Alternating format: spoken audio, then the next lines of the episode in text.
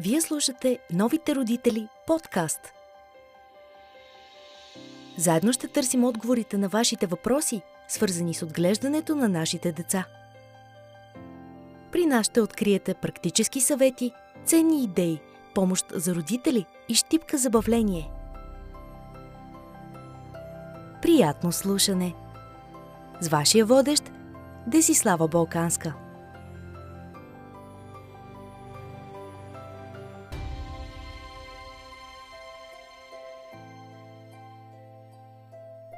Гостува Анет Маринова, психолог, психотерапевт и клиничен социален работник. Тя е посветила своята работа на ученици, които срещат трудности в обучението и за които училището може да бъде непоносимо място. Работи и по изследователски проекти в областта на детското развитие и психично здраве. Говорим си за училищния и онлайн турмоз. Какво представлява турмозът в тази възраст? Първо е нещо, което е част от отношенията. Това е доказано и с изследвания, но и без изследвания. Всички ние, които имаме деца или поне сме били деца, със сигурност всеки от нас, знае, че детската среда е изпълнена с много емоции, много страст, непосредствени реакции. Това е изключително характерно, особено за училищната възраст. И турмоза е разпознат именно там, в тази възраст, между 6 и 12 години, като част от отношенията между децата. Една малка част, но изключително формираща, въздействаща. А, и така, наистина, няма, може да се каже, че почти няма недокосна до толкова, доколкото а, всяко дете може да бъде свидетел на, на такъв тип отношения. Може ли, да се, да, може ли да се каже, че една от причините е себеутвърждаването? За тези, които се опитват да се надмогнат на да, другите. Именно. А, до толкова, доколкото себеутвърждаването изисква а, публика. Тоест, под погледа на останалите връзници, а, ти ставаш значим за себе си въображаемо се виждаш през техните очи, като някой, който има власт, има сила. И наистина турмоза се случва пред публика. За това става въпрос, че има винаги едни а, така, участници, които не са активни, но те пасивно присъстват. И когато се мълчи, когато не се съобщава, трябва да се знае, че сме на страната на този, който тормози. Насилието е силно, когато е на тъмно. Често така казвам и на самите деца. Има ли как да се тормозят децата и в онлайн среда, взаимно? Основно в момента мисля, че това е. Те са в дистанционно много... обучение и това. Но и не само по повод дистанционното обучение, това е тенденция по повод глобализацията, така навлизането на технологиите в живота на децата и най-вече защото това е място, където не присъстват възрастните. Е много трудно детето да бъде проследено mm-hmm. от възрастните. Знаете, тези дебати, които се развихриха по повод камерите в детските градини в училищата, за или против камерите, аз изразих тогава едно становище а, по отношение на това какво въздействие може да има камерата, тъй като децата се нуждаят от пространство, в което те да могат да развиват отношения далеч от погледа на възрастния. Това е така детските субгрупи, детските култури тази среда, която е изключително важна за детското развитие. Част от социализацията. да, точно така. А, и мисля, че социалните мрежи а, децата намират такова място, където те са с а, себеподобните си по повод игрите, които играят. Но и това става едно пространство, в което няма граница mm-hmm. на чувствата. Няма граница и в този смисъл онлайн турмоза е проблем все повече се занимаваме с него в училище, все по-големи са предизвикателствата. Сега по повод на дистанционното обучение е изключително трудно, защото се прекъсва и човешката връзка. И това преживяване за дистанция наистина е много по-осезаемо и за загуба на връзката, която иначе имам с децата в ролята ми на училищен психолог. Mm-hmm. Да. А може ли да се говори за ранни симптоми на турмоза, училищния и кибертурмоза, които да подскажат на родителите, че има нещо наредно, което се случва с тяхното дете? По какво могат те да разпознаят? Много е труден този въпрос, защото деца, които са турмозени, те могат да развиват такова присъствие и такива отношения с родителите, на, на които им спестяват, децата спестяват на родителите, преживяват всичко вътре в себе си. Поначало едно такова дете може да бъде и малко по-дистанцирано в групата на връзниците и на пръв поглед да, да не се разпознае и то за дълъг период от време а, трябва наистина много добре да се познава детето и да се забележат промени, свързани с откази. Откази от обичайни неща. Може да е отказ от посещаване на училище или търсене на извинения за отлагане, оттегляне от така пространството на приятелството, на приятелските групи, колкото и да ги има в един по-сериозен вариант това могат да бъдат промени в съня, в храненето, там където вече е mm-hmm. по-дълбоко е, страданието на детето. А, много честото стоене в а, социалните мрежи също може да бъде индикатор, така увеличаване, ангажирането на детето с разговори в социалните мрежи, честото, ако е в училище, в присъствена форма, това е честото излизане от клас, защото трябва да се обажда по телефона или непрекъснато mm-hmm. се следи някакъв разговор по социалните мрежи.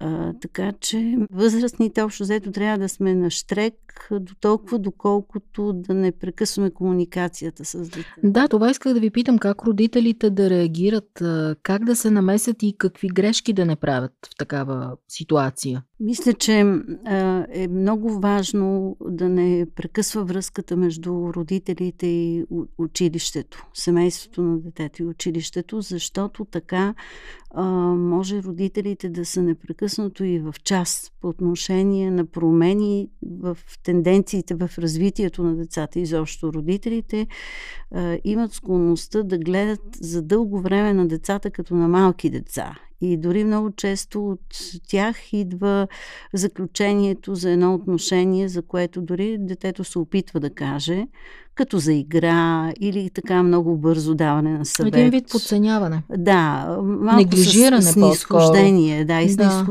защото те са деца, ми няма да играете заедно, ми игнорирай го нея или, не, или него, но когато децата са първо в един клас или дори в едно училище, какво значи да, да, да си игнорират? Това е едно напрежение, което се усеща. Тоест това не е добър съвет да. категорично. Много често и конфликтите между децата избухват от погледи. Нали, mm-hmm. Той ме погледна или тя ме погледна, т.е. не са нужни думи, така че как, как да се разминаваш с това напрежение в тялото. Mm-hmm. А, и ако често успяват родителите да си комуникират с учителите в най-различни формални и неформални срещи, както и помежду си самите родители, има такива групи, има такива сдружавания, има комуникации между самите родители по повод приятелствата, техните деца.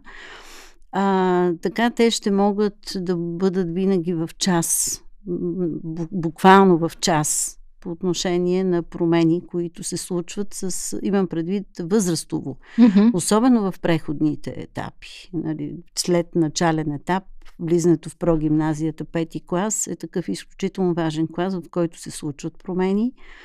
Шести клас е изключително важен клас, защото това е вододелната линия между детството и юношеството и там детето се позиционира, така да се каже, много често то може да затвори канала за комуникация с родителите и да разчита повече на авторитета на неговите връзници. Да, това, това е нормативно. Да, това исках да ви питам. Ако да. то постави стената, родителят как да я прескочи, да я преодолее?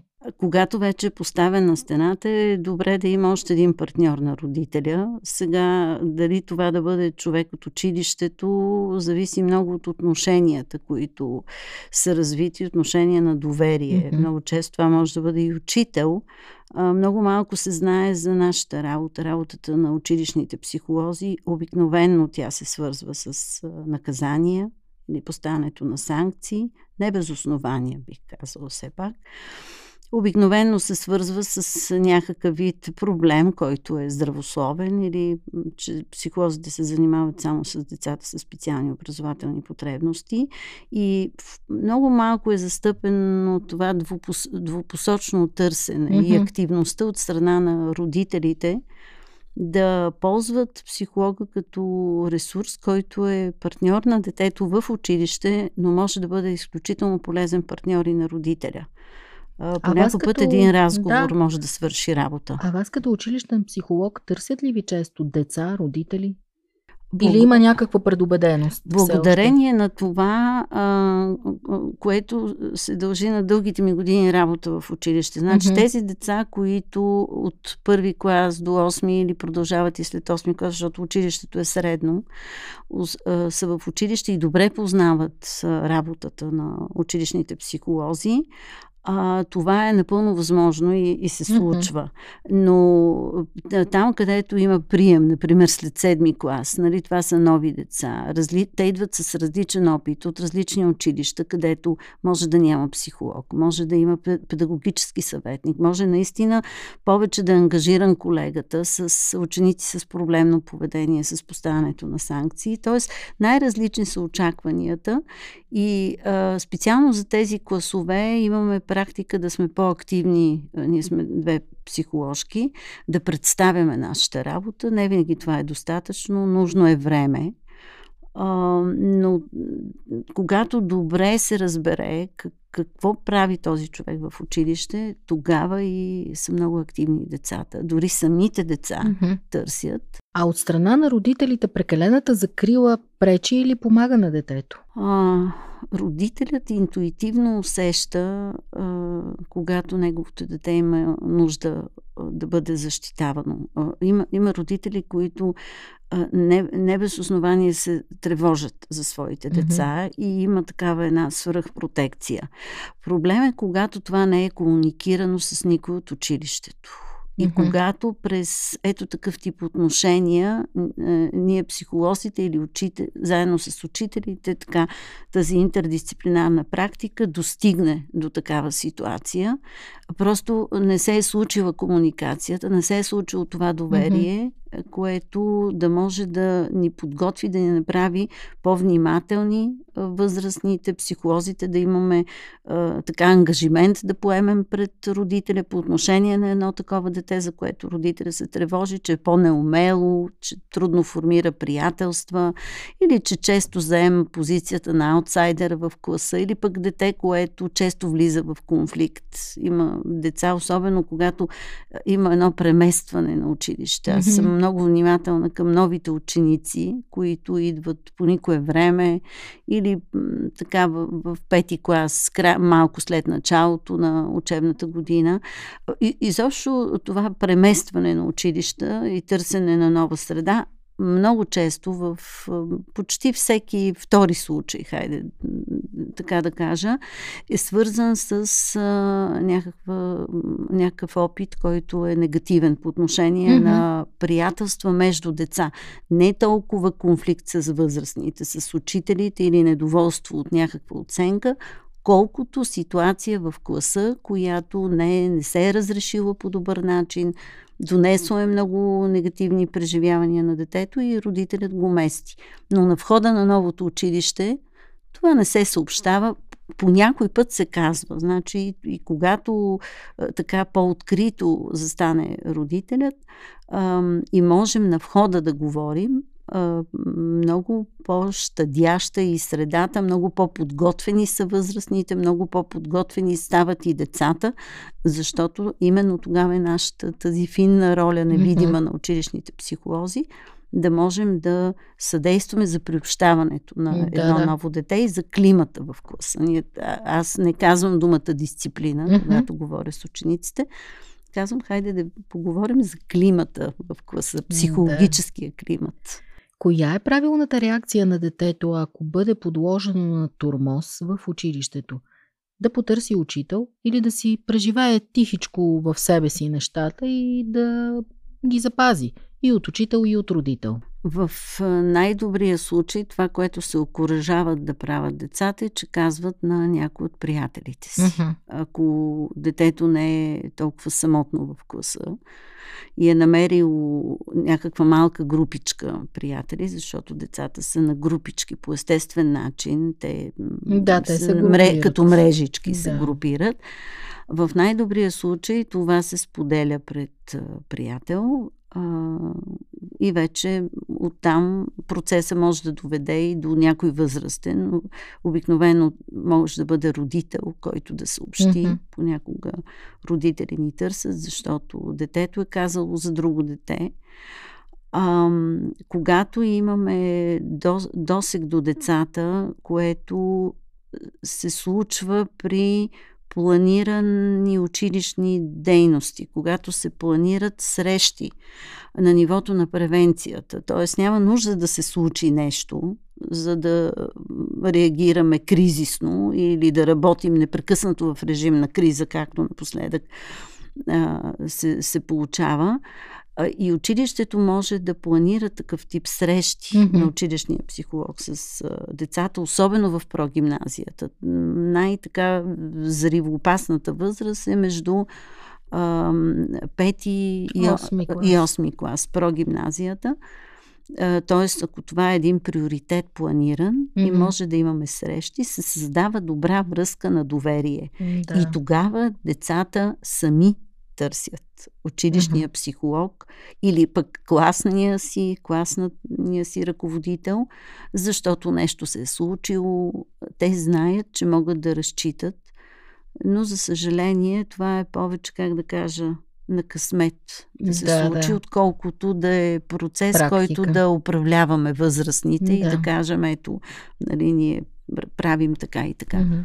Не вписването в групата и отличаването могат ли да се превърнат в причина за тормоз физически или психологически? Най-често. Най-често това е някакъв белег на различие. Понякога името на детето може mm-hmm. да бъде такъв белег на различие, а, който провокира, винаги се намира някой, който е провокиран от този белег на различие, който изпитва някакво напрежение от различието на едно дете и през провокациите а, така може да се премине една граница. А, много често самите деца казват, ами ние си играем. Значи възрастните са склонни също да минимизират mm-hmm. тази игра между децата но а, е, е важно, да, важно е да им се напомня, че, например, ние имаме политика да не си докосваме телата, да не си ги объркваме телата, а да им се напомня, че има все пак една граница между играта, а да не се подминава, защото по-често се подминава и то с усмивка, а турмоза се случва под погледа на възрастните, под носа на възрастните. Кои са най-честите прояви на физически турмоз от страна на деца над техни връзници и кои са психологическите? а, прякори, измисленето на прякори, обидните думи в прогимназиалния етап, където са най-засилени тези тенденции, много често е през така обидни прякори по повод сексуалност, гей, mm-hmm. джендър, нали, тези думи, които циркулират в света на възрастните, те веднага се пренасят и в света на децата и стават повод за а, едни отношения, Нападки. които, да, които могат да прераснат в а, насилие, но могат и да прераснат в турмоз. Турмоза все пак е по-различен от насилието, защото при него има една настойчивост и едно постоянство във времето. Mm-hmm. Една тенденция между тези, примерно, двама ученици или ученички да има такъв тип отношения. И ние непрекъснато се занимаваме с, с това, нали, с тях двамата или с тях двете. А, и, и те могат да бъдат характеристики на такъв тип отношение на турмоз. Докато насилието може да е по-еднократен акт, макар че напоследък е много трудно да ги разграничаваме, тъй като всичко в областта на отношенията в един клас е като едни такива свободно разпаднати вериги, които се свързват, разпадат, свързват, разпадат. Особено с а, онлайн редуването, онлайн връщането в училище а, когато връщането е по този неспокоен начин на телата, децата са свръхвъзбудени от връщането в училище, а, ние всички функционираме в кризисен режим и е много трудно да, да се разграничат различните така явления, само благодарение на това, че познаваме класовете, отношенията. Mm-hmm. Имаме теми с един клас, които някаква тема, която в този клас така се обособила като важна и ние си говорим, или с друг клас, като някакъв вид профил като идентичност на самия да. клас. И когато това се познава и от класния и има добра комуникация с училищния психолог, тогава ние можем да сме чувствителни към малките промени, които виждаме да. в едно дете или в отношенията между някои деца. А колко време е нужно на едно дете, за да преодолее такъв проблем? Зависи от а, самата степента. ситуация. Да, разбира се, зависи от а, степента на страданието, на преживяването. оставя белек. Белек за цял живот. Най-често се помни цял mm-hmm. живот. А, може да промени драстично позицията на едно дете и към по-лошо и към по-добро. Защото не можем да е сам. Да, не е винаги само лошо. Имам случаи в моята практика, в които е, успяваме с партньорство, с помощ, с много подкрепа към, към самото дете, успяваме да, да допринесем за един по-добър изход. Да, като аз, личен проект. Аз това исках да ви питам. Да. Има ли ключ, който да спре проблема още в зародиш? А, да ко... не се стига до него. А, като, като травма, като ефект да. от травмата. Да. Ами това е подкрепата. Колкото а, успява училището да е чувствително по отношение на подкрепата и да се ангажира с пострадалото дете, защото по-често се ангажираме с виновника. Mm-hmm. Нали? Ние, така и образователната система има рефлекс повече свързан да, с наказания, наказания с да. изключване, с а, така друг тип а, а, санкциониращи действия. И много малко се обръща внимание на пострадалото дете. Тоест не се насочва дори към работа с външен специалист, не се обсъжда с родителите, сякаш така да не слагаме пръз в раната, нали, някак mm-hmm. нещата от само себе си да се м- превърже тази рана, нали, да бъде излекувана, а именно риска по отношение на травмата и това в каква посока ще се преработи преживяното. Какви са опасностите в дългосрочен план, ако този проблем не се реши и се задълбочи? а, пак може да е насочено навън към една тенденция да се утвърждаваш през това, което на тебе са ти причинявали, mm-hmm. защото а, особено онлайн пространството много лесно осмелява и овластява децата да се пробват. И когато се пробват и виждат колко е лесно, те дори едно момче се беше изненадало колко е лесно а, аз от този, който е турмозен, да се превърна в този, който да приема дори предизвикателство и да бъде инициатор mm-hmm. на всякакво маскаряване на, на други а, деца, дори, дори към учителите, към възрастните mm-hmm. до такава степен. А, така че това може да бъде една, една посока. Може да бъде свързана с а, така задълбочане на психичното страдание и вече в юношеството, където има уязвимост, ранимост, може да се стигне и до така депресия, а, склонност към а, суицидни мисли, mm-hmm. специално при тинейджерите. Ние сме на едно от челните места в Европа държим по самоубийства в mm-hmm. тинейджърска възраст и, и така. Това са много тревожни е данни. много страшно. Да. А, с, юноши, с едни от юношите по време на онлайн обучението а, разговаряхме по документален филм за хикикомори. Това са да. тези младежи нали, в Японските. А, да, азиатските държави, които остават в къщи. В самия документален филм а, имаше а, е, разговори с такива младежи, и които споделяха именно за преживян турмоз в училище. Ето какви крайни феномени може да достигне в това самоизолиране, тази загуба на доверие и е, сигурността, която ти дава онлайн пространство, защото там си анонимен, защото там можеш да експериментираш и с най-различни профили, или пък да говориш с себеподобни. Нали, има цели групи, които а, говорят за преживяването си, което може да помага до толкова, доколкото създава една иллюзия, че не си се откачил съвсем от света. Нали? Държите, като котвате, държи, но, но все пак в онлайн пространството. Това не е жива реална връзка, не, не, е, жив, не е жива реалност, която наистина да ти осигурява друг социален опит. Да. Ако детето има проблем с училището и той се задълбочава, независимо дали е онлайн или е реален, необходимо ли е да бъде наистина преместено в друго училище? Това полезна стъпка ли е?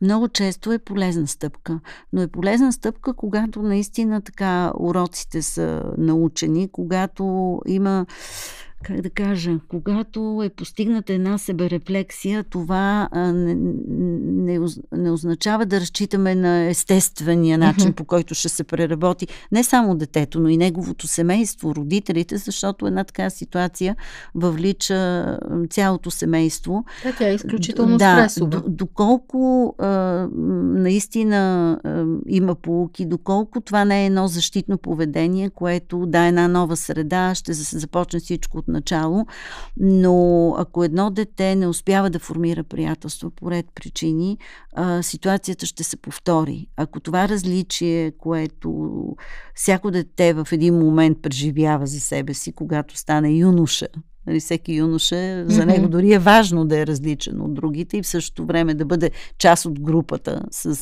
чувството си за различие. А, така че ако това не е комуникирано най-често с помощта на а, някой, който да партнира, специалист, външен психолог, вече има много услуги. Сега те до някъде повечето психотерапевтичните изцяло са платени. Държавата не осигурява, за съжаление, психотерапевтична помощ, но в услугите в общността, центровете за обществена подкрепа има и добри специалисти, които могат да посрещнат, може да бъде адресирано а, такова преживяване. Много важно е сътрудничеството по хоризонтала между училището и този вид услуги mm-hmm. или активността именно на училищния психолог, който да насочи, защото а, знае какви могат да бъдат а, резултатите от едно такова преживяване, което е непреработено. Защо децата винаги се делят на групи? И кое прави популярните деца в училище любимци и на учителите? Неизбежно е. Всички се делим на групи. Това е много измамно нали, да, да, да, да имаме еднакви отношения. Ние не сме еднакви. Ние по природа mm-hmm. сме различни и сме еднакви в правото си да бъдем различни. А, така че по естествен начин и децата да се групират и да се харесват. Популярността идва с тези, които се осмеляват, както казах, пред публиката, пред да сцената. Да бъдат по-различни. Да бъдат по-смели. А, да, но, но да си по-смел не означава, че можеш да имаш авторитет в очите на връзниците си. Много често авторитетния, ролята на авторитетния се взема от някой, който не е непременно лидера, но може би е до лидера или може да бъде в конкуренция с лидера, mm-hmm. който се осмелява да провокира възрастния, да провокира самите деца. А, так, така че това е част от отношенията и затова е необходимо да има, да се намесва възрастния, който да е посредник и децата да могат да се виждат и през очите на възрастния, не само mm-hmm. през очите на връзниците си. Когато липсва възрастния, децата са оставени сами на себе си тогава модела, който се развива е по модела на джунглата или на мафиотските структури, особено ако има подкрепата на възрастния, който да раздава задачи на децата, mm-hmm. те да го заместват. Това е много голяма грешка, нали? деца, които да заместват възрастния, mm-hmm. защото е предпоставка за създаване на такъв тип отношения между децата, които не почиват на правила споделения на правилата на по-силния. Как едно дете може да се адаптира в, понеже споменахме смяна на училище, но как едно дете може да се адаптира към тези групи и да не попадне в тази, която е, да кажем, на лузарите? Тоест на най-смачкваните. Зависи дори и възрастово. Мисля, че възрастта тук е много важна. Момента, в който е предприета една стъпка на промяна – и отново да не е оставено детето само mm-hmm. на себе си, на собствената си съвест, на собствената си преценка, защото колкото и да е умно и да разбиращо едно дете, то все пак няма социален опит.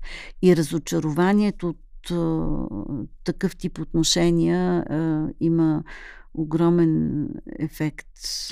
Да, да. да, да има огромен как родителят ефект. може да извади от депресията детето си, ако забележи, че то е системно малтретирано? Ако забележи, че е системно малтретирано, и най-добре е родителят първо да потърси консултация за себе си. Да, защото това е сериозно да, вече състояние. Защото много често родителите се чувстват виновни, когато децата им преживяват подобни неща или не успяват в приятелството. Родителят изпитва вина или тя може да бъде несъзнавана тази вина.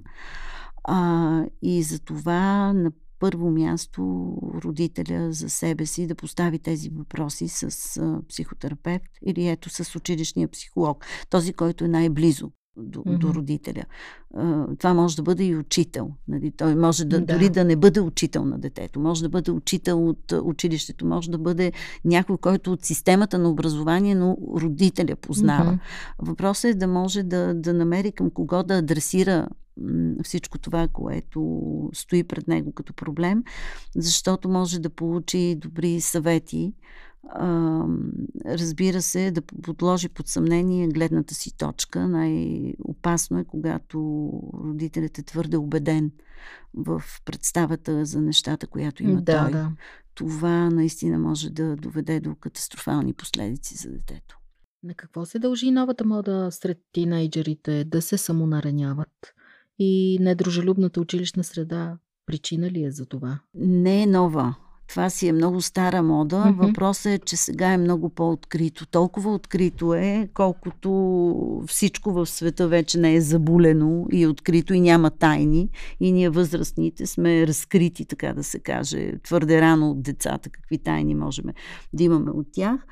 А, така че ако преди те прикриваха а, с дрехите си, а, подобно справяне с трудните чувства.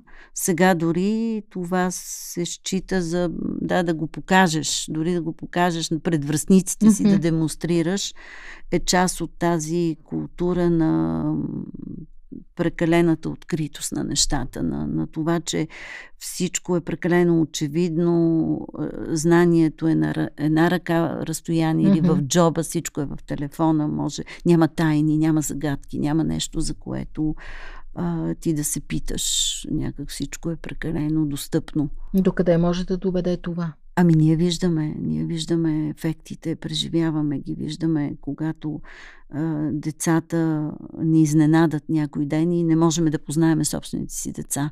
Родителите са разтревожени, мисля, че по повод дистанционното обучение, те са разтревожени а, дори не толкова и не сам, или поне не само от ефекти, които има в резултат на дистанционното обучение, но тази а, близост, физическа близост mm-hmm. на родителя до детето а, дава възможност родителя да види промени, които се случват с неговото дете, ко- които иначе в ежедневието може да, да ги е пропуснал.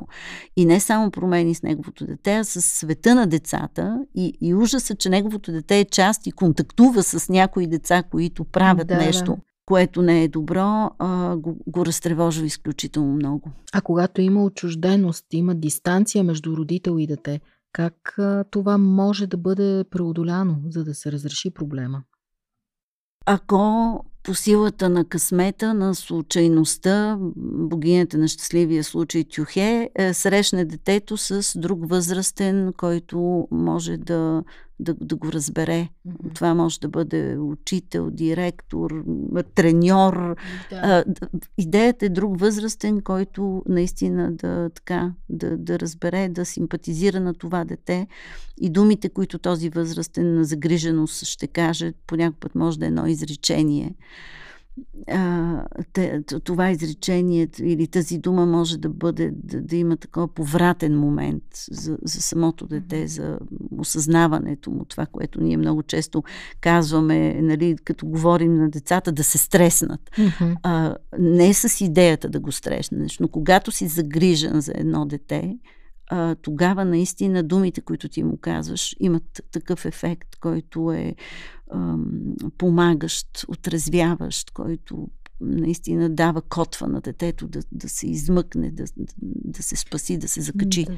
да, от позицията си на вашия опит, какъв съвет бихте дали финален на родителите, за да не се стига изобщо до такива проблеми? Как те да вдъхнат увереност на детето си?